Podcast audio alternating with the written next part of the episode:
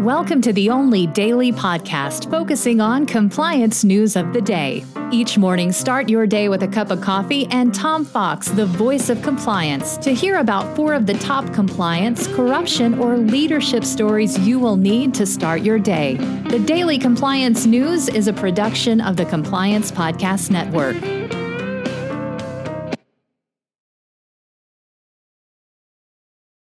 April twenty-seventh, twenty twenty-one, the No Book Deals edition.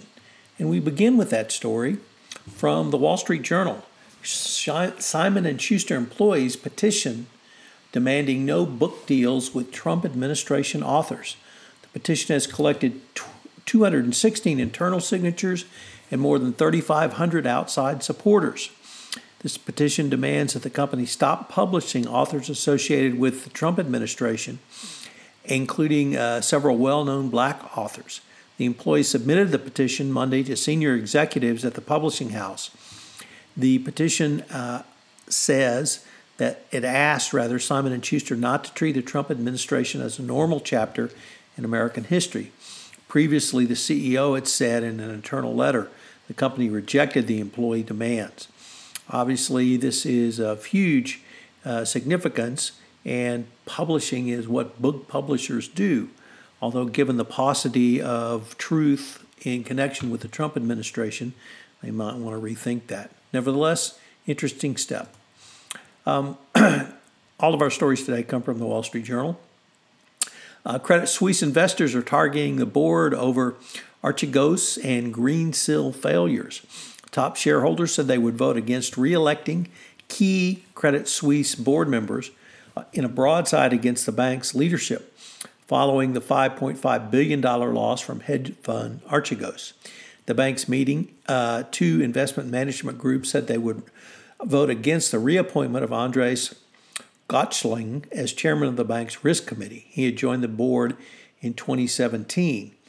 The um, having this type of response from a board is very unusual in Switzerland, and it really shows the uh, level of frustration and depth that um, Credit Suisse has fallen in terms of its overall risk management. Next up, uh, from the Risk and Compliance Journal, the U K has blacklisted officials and others for alleged corruption under a new sanctions regime. The new anti-corruption sanctions program follows the establishment of Britain's human rights sanctions. The U K enacted these sanctions and blacklisted twenty-two individuals allegedly involved in corruption cases in Russia, South Africa, South Sudan, and elsewhere. The British Foreign Secretary, Dominic Raab, said Britain is standing up for democracy, good governance, and the rule of law. We're saying to those involved in serious corruption, we will not tolerate your, you or your dirty money in our country. The twenty-two individuals added to the sanctions list face travel bans and asset freezes under the sanctions plan. Previously, the U K followed the E U and U N sanctions regime. Among those designated were uh, Russians and other Sudanese business people.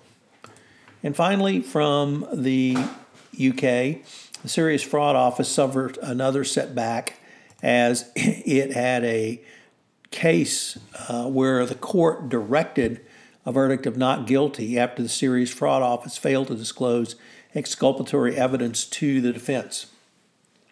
The Serious Fraud Office said it would not offer any evidence against two individuals, Nicholas Wood and Simon Marshall, former executives of Serco Group, uh, after a review of the disclosure process uncovered the errors.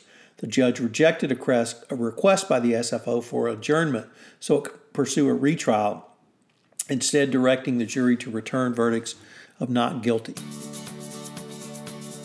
The Daily Compliance News is a production of the Compliance Podcast Network and a proud member of C-Suite Radio. Thanks so much for listening. I hope you'll join me again tomorrow.